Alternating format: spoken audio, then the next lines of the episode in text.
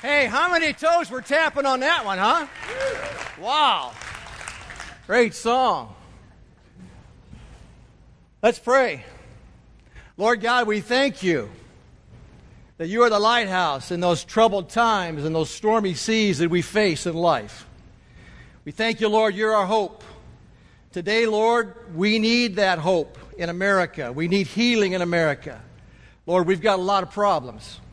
And we look to you today to help us, Lord. And I know it starts in the house of God. You said if your people would humble themselves and, and repent and seek your face, that you would heal their land. So, Lord, we repent corporately in this place of the sins of our heart.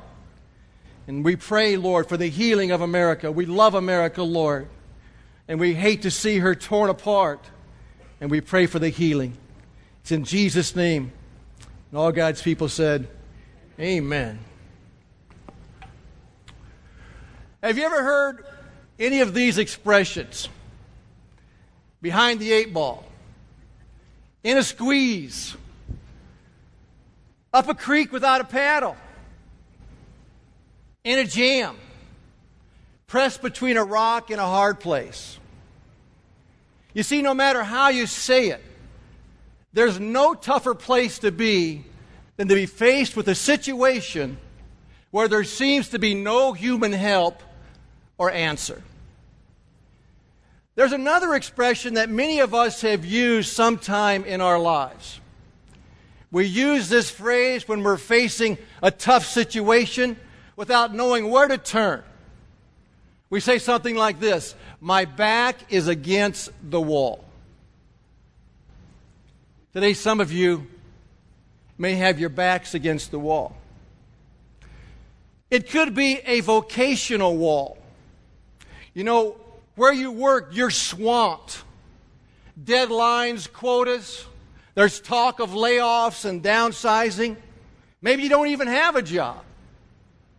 It could be that some people's backs are against the wall because of something in their relational world.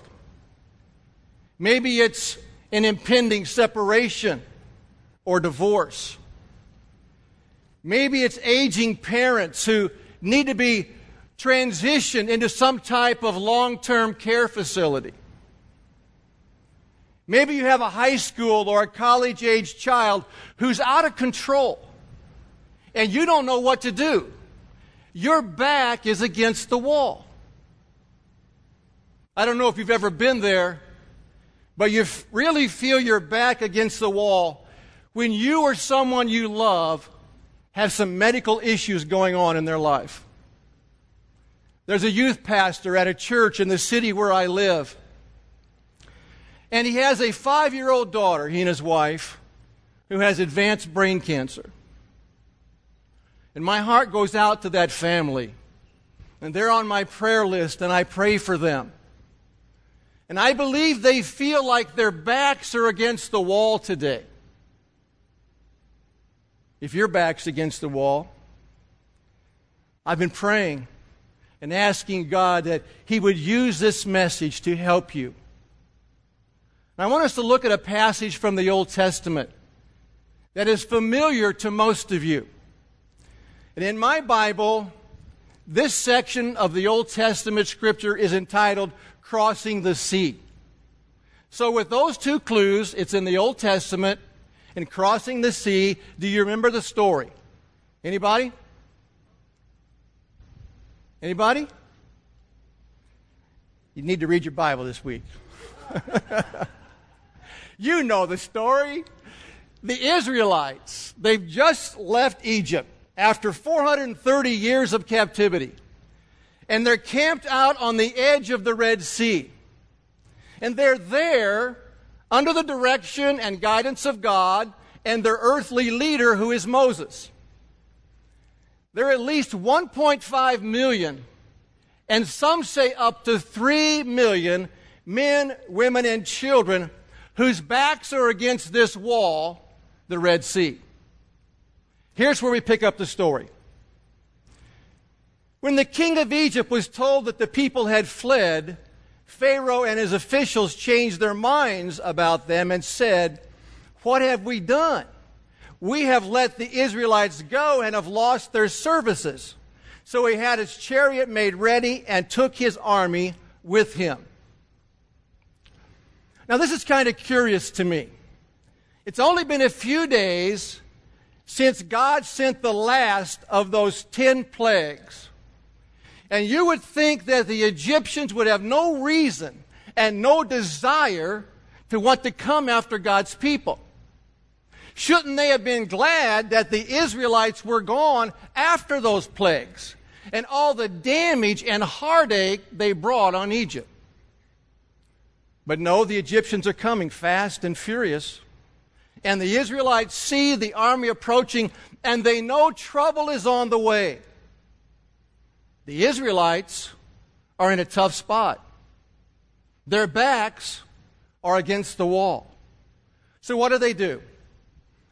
As Pharaoh approached, the Israelites looked up, and there were the Egyptians marching after them. They were terrified and cried out to the Lord. They said to Moses, Was it because there were no graves in Egypt that you brought us to the desert to die? What have you done to us by bringing us out of Egypt? Didn't we say to you in Egypt, Leave us alone? Let us serve the Egyptians. It would have been better for us to serve the Egyptians than to die in the desert. Let's briefly summarize this passage. The Israelite people, maybe up to as many as three million of them, have their backs against the wall, the Red Sea. They're scared. And who would blame them for that? I'm not going to blame them for being scared. But then they get sarcastic with their leader Moses. And they start imagining worst case scenarios about what's going to happen to them. And I want to be clear about something. I've had my back against the wall many times in my life. And I know what it feels like to have your back against the wall. And I also know at those times it's very understandable to give in to fear. There are times when I've been scared when my back was against the wall. I also know what it's like to get into the blame game and say things I shouldn't say. I know what it's like to let my thoughts run wild and start imagining how bad things are really going to get for me and my family. And I can really get messed up with that kind of thinking. And as one who's been there, let me say it's unproductive to actually go through all this when your back is against the wall. Quick survey here. When your back is against the wall and you're afraid, do you make your best or worst decisions? Who makes their best decisions when their back's against the wall and they're afraid? Anybody? How many make their worst decisions when your back's against the wall and you're afraid? If we don't fight off fear, when our backs are against the wall, our decision making capability is seriously compromised. If you're like me, you make your worst decisions in a state of fear. How about being sarcastic? Does anything get resolved in your situation by being sarcastic with your leader or your boss or your spouse? Listen to the Israelite sarcasm directed toward Moses when they had their backs against the wall and the Egyptian army was bearing down on them. They said to Moses, Was it because there were no graves in Egypt that you brought us to the desert to die? What have you done to us by bringing us out of Egypt? They sarcastically asked Moses, Hey, were they out of cemetery plots back there in Egypt? Is that why you took us out here in this desert area? Because they're cheaper burial plots for all of us? And then I love this one. Didn't we say to you in Egypt, leave us alone? Let us serve the Egyptians. It would have been better for us to serve the Egyptians than to die in the desert. Again with the sarcasm. So Moses, weren't we begging you to leave us alone back in Egypt? We all had good jobs and we all had promising futures. How ridiculous. Kind of funny. Because we know the reality was they were crying out, begging God to get them out of Egypt. And this was God's response to them. The Lord said, I have indeed seen the misery of my people in Egypt. I have heard them, what is it? Crying out because of their slave drivers. And I am concerned about their suffering. The Israelites were desperate to get out of Egypt and to be free after 430 years of captivity. And now they're resorting to sarcasm. They're blaming Moses for their predicament. I want you to know when your back's against the wall, the blame game and sarcasm, it doesn't help. When your back's against the wall and you don't know what to do, if you're like most people, you tend to get scared. And you may get sarcastic. But if you give in to this, it's going to only compound your situation. The last thing the Israelites did was to imagine worst case scenarios of what could happen to them. I've been there. I've done that. And some of you have been there too. You spend a lot of energy imagining worst case scenarios through worry. So, did it ever help? Jesus said this about worry. He says, Who of you, by worrying, can add a single hour to his life? Jesus is saying here that when you or I worry, it doesn't help.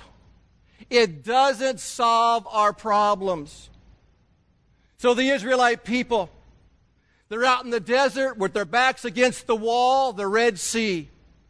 They're scared and fear is taking over. They get sarcastic with Moses. They start imagining the worst case scenarios for their lives and their children. In essence, they're saying, We're all going to die. We're all going to die. And Moses steps up and he says, Time out. Time out, everybody. This isn't helping you where you're going with this. We need a new plan.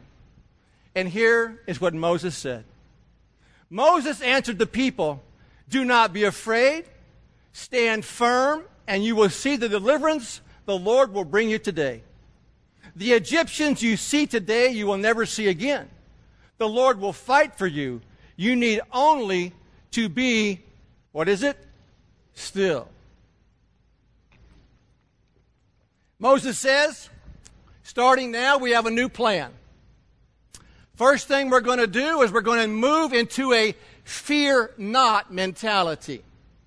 Then we're going to stand firm, and then we're going to expect God to help us. That's the new plan. It was a good plan for the Israelites and thousands of years later, in 2016, it's a good plan for you and me. This plan will help you when your back's against the wall. Fear not. Stand firm. Expect God to help. Say it with me. Fear not. Stand firm. Expect God to help me. One more time. Fear not. Stand firm. Expect God to help me. So here's the obvious first question Is it possible to not fear when you're freaked out because your back's against the wall? Let me pose it another way. Is it possible to tame the wild, irrational thoughts that flood into your mind when your circumstances get really, really tough in life? How many of you think it's possible to not fear even when you're freaked out? The Bible says it's possible. The Bible says we can learn to tame the wild thoughts associated with fearful situations. The Apostle Paul wrote this. He says, And we take captive every thought to make it obedient to Christ. Paul says you can capture those wild, irrational thoughts. you can say to yourself, I'm trying to get into a fear not mode and not a freak out mode. So I've got to capture all these thoughts that want to drag me into a fear mode. Now, God says it's possible to develop the ability to be in a fear not position when you normally be in a freak out position. Prayer and Bible reading are two constants for all of us in this fight. And I read about someone, and I want to read to you what he wrote. He said he used journaling to help him in this. He says, When I'm under pressure and my back is against the wall and I get some crazy thoughts, I'll write them down in my journal. And then I say, now these right here, I'm going to move over to this column. These are crazy thoughts. These are unproductive, wild thoughts. And I list them. And then I go, here are truthful thoughts, the thoughts I need to move me ahead. And I physically take a pen and I'll cross out all the crazy thoughts. I'll go, God, you've got to help me get rid of these. I can't think these thoughts anymore. So he says journaling helps him. And maybe doing something like that exercise might help you. I don't know. In the new plan, Moses said, After fear not, we stand firm. Moses says to all the people, I know you're afraid, and I'm trying to help you not to be so fearful. Yes, the Egyptians are coming. And I don't want you to start running around in circles and, and getting confused with all the children and the elderly over here and all our livestock and our animals over there. And we all start running around and we break rank. He says, I promise you, it's going to make our situation worse. So Moses says, Here's what I'm telling you to do stand firm. Don't give any ground to the enemy. And that's helpful advice for any of us whose backs are against the wall today and whose hearts are a little fearful. We have to learn to stand firm in our faith and say, I'm not going to make things worse. I'm not going to mess myself up and, and run around in every which way and do something stupid. I'm going to stand firm for a while. And I'm going to give God time to work some of this out that I'm dealing with. Stand firm. Fear not. Moses said the last part of the plan is this expect God to help. When your back is against the wall, what you really believe about God is revealed. Let me say that again. When your back is against the wall, and I don't care who you are, including myself, when it's against the wall, what we really believe about God is revealed. When you've got something going on in your life, you feel the pressure of it, you believe you're out of options, and you're backed up against the wall, you can say one or two things to yourself. You can either say, you know, I'm toast here. Heaven doesn't care. God won't do anything about it. You can confess that kind of belief in God, or you can have your back against the wall and you can confess something like this I know God's with me, and I know God's for me. God has a track record of helping His children when their backs are against the wall. God's done miraculous things for those who belong to Him throughout history. And maybe, just maybe, He'll do something like that for me today. The last thing you do after you fear not and you stand firm is you either trust God is going to help you and you look to Him for that help, or you bail out on God and you say, you know, you're not the kind of God that that is much help to me now that my back's against the wall. That's the choice we have to make. Here's the interesting thing it's very clear in His Word that God tends to wait for you and me to make a declaration of faith before He supernaturally intervenes. This is what was going on in our story. The Israelites were freaking out, getting ready to panic and, and run wild. They were scared. They were sarcastic and they were dealing with worst case scenarios. And one guy out of one and a half to three million people, one guy, Moses stands up and says, I've got a plan. He says, You can believe what you want about God, but I'm going to believe that He's going to deliver us today. And God sees Moses' faith. And for his faith alone, God does one of the most incredible miracles in all of the Bible. Then Moses stretched out his hand over the sea, and all that night the Lord drove the sea back with a strong east wind and turned it into dry land. The waters were divided, and the Israelites went through the sea on dry ground, with a wall of water on their right and on their left. When I hear that word water, I have to have a drink. You know, we've all seen some Hollywood movies try to depict this moment in history. But they can't even get close to the reality of what really happened. One and a half, maybe three million people walking next to these walls of water on a dry bed. The Israelites get on the other side of the sea after walking through the open waters and they have a time of worship like they've never had before. And I can understand that'd be a good time to worship, wouldn't it? And you can read about that in Exodus chapter 15. And they're singing songs, and, and some of the words are, would go something like this You know, we have an awesome God. Oh, tell me about it.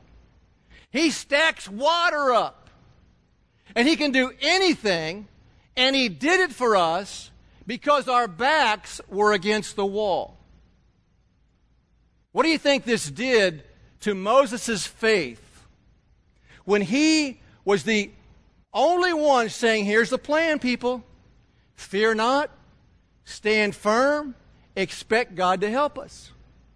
When God honored his faith and opened the waters, do you think this made it a little easier for Moses to trust God for the next time? What did this do to the faith of the Israelites? Just days before this open water story, they had experienced the Passover miracle. The Israelite firstborn male children, they weren't killed like the Egyptian firstborn male children on the night of the 10th plague because their families obeyed God and they put the blood of the sheep or goats on the doorpost of their houses. And the angel of death passed over those houses. And now they've got another miracle just a few days after that tremendous miracle of sparing the firstborn child the open waters of the Red Sea. And if you read on in the Exodus story, you're going to see that they're going to have the miracle of the manna and the quail. Why is God doing all this? He's doing this because He's trying to build faith in a people who need to learn to depend on and trust in Him. I believe in most churches this morning, you could find people who are scared about some situation in their lives. They might not admit it to you, but in the deep recesses of their heart, there's some fear. Their backs are against the wall. And in those churches, you could find people who are getting a little sarcastic about some stuff in their lives. And they're imagining worst case scenarios. What if, what if, what if, what if? I don't have to tell you that we live in some very dangerous and perilous times. And if you read your Bible like I read my Bible, it tells me that things are going to get much worse no matter elections, no matter socioeconomic development, things are going to get worse. And I believe we're all going to need this plan like never before. Fear not, people. Stand firm, people of God, and expect God to help us. Do you realize that you're writing your own faith story every day? You have a communal, cooperative faith story here with your church family, but you also have your individual faith story. And why do some of you write your faith story with a fear based pen? Why does some of you always freak out when there's pressure in your life and when your back is against the wall? There's fear and there's blaming and there's sarcasm. And what about all that energy you're wasting spinning worst case scenarios for your life? And I ask, is any of this working for you today? And I call you to a better plan. The one that Moses suggested. And put a faith based pen in your hand when you start writing the next page of your faith story. And you say, Yes, I feel my back's against the wall, but I'm not going to freak out anymore. I'm going to take those wild, irrational thoughts captive. I'm going to get into fear not mode. And I'm not going to give up and quit or do something to sabotage myself and my family. With God's help, I'm going to stand firm. Brothers and sisters, and you are my brothers and sisters in the Lord, you can make the decision that with God's help, you can stand firm no matter what comes your way the rest of your life.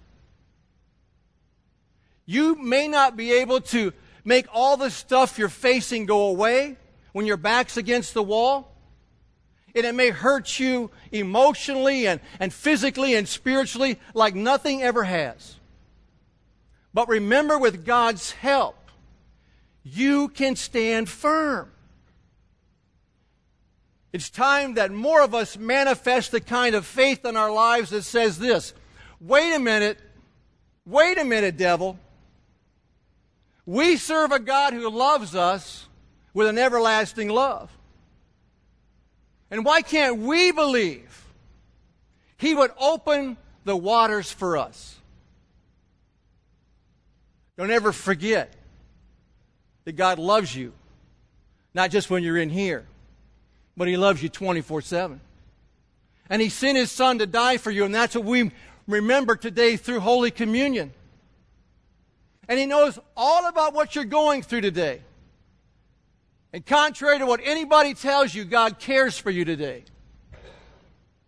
Quit listening to the lies of the devil and know that God loves you and God cares for you.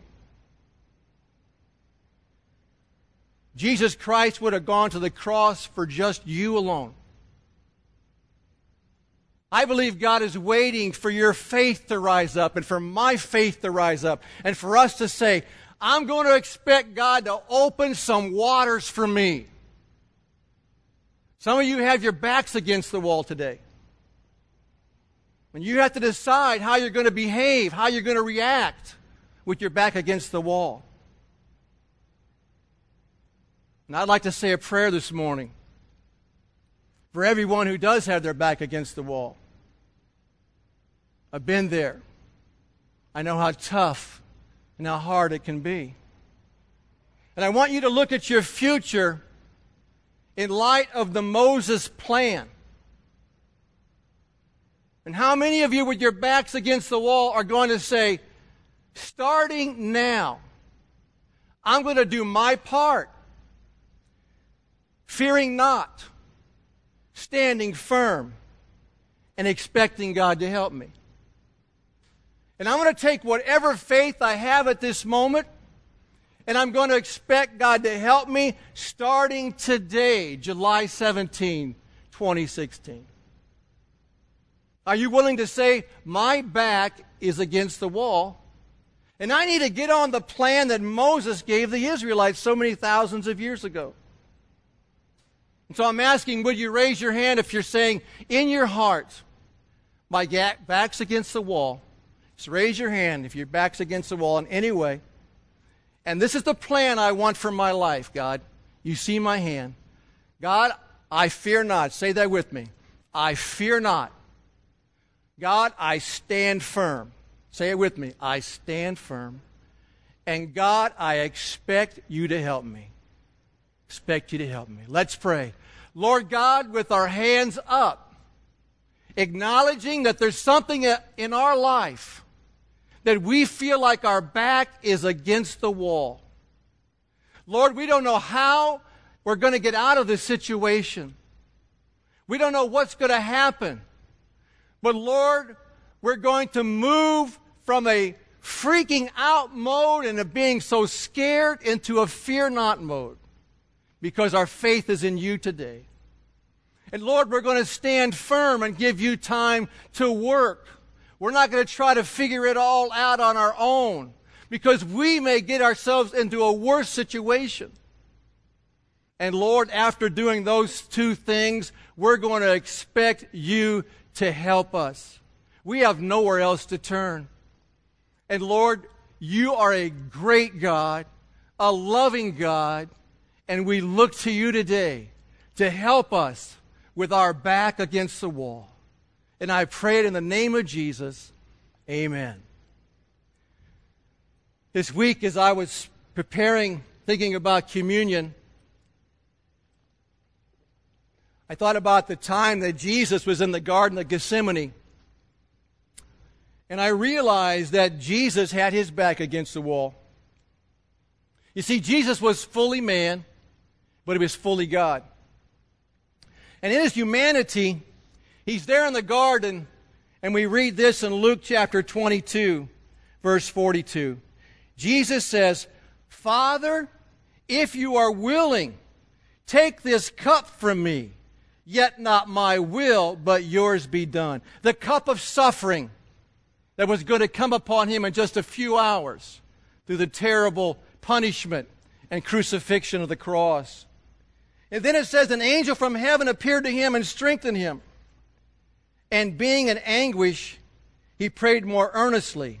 He kept at it. And his sweat was like drops of blood falling to the ground. Jesus had his back against the wall for you and me. Just a few hours later, he's literally going to have his back against the cross, crucified. Jesus loves you today. Jesus loves me today. I wish I could really, some of you, I don't know that you understand that fully, that God loves you so much and He's not mad at you and He forgives you. And as we come to the communion table today, just remember the price that Jesus paid for you. He loves you. He loves you. He loves you. His back was against the wall, but He did it for you.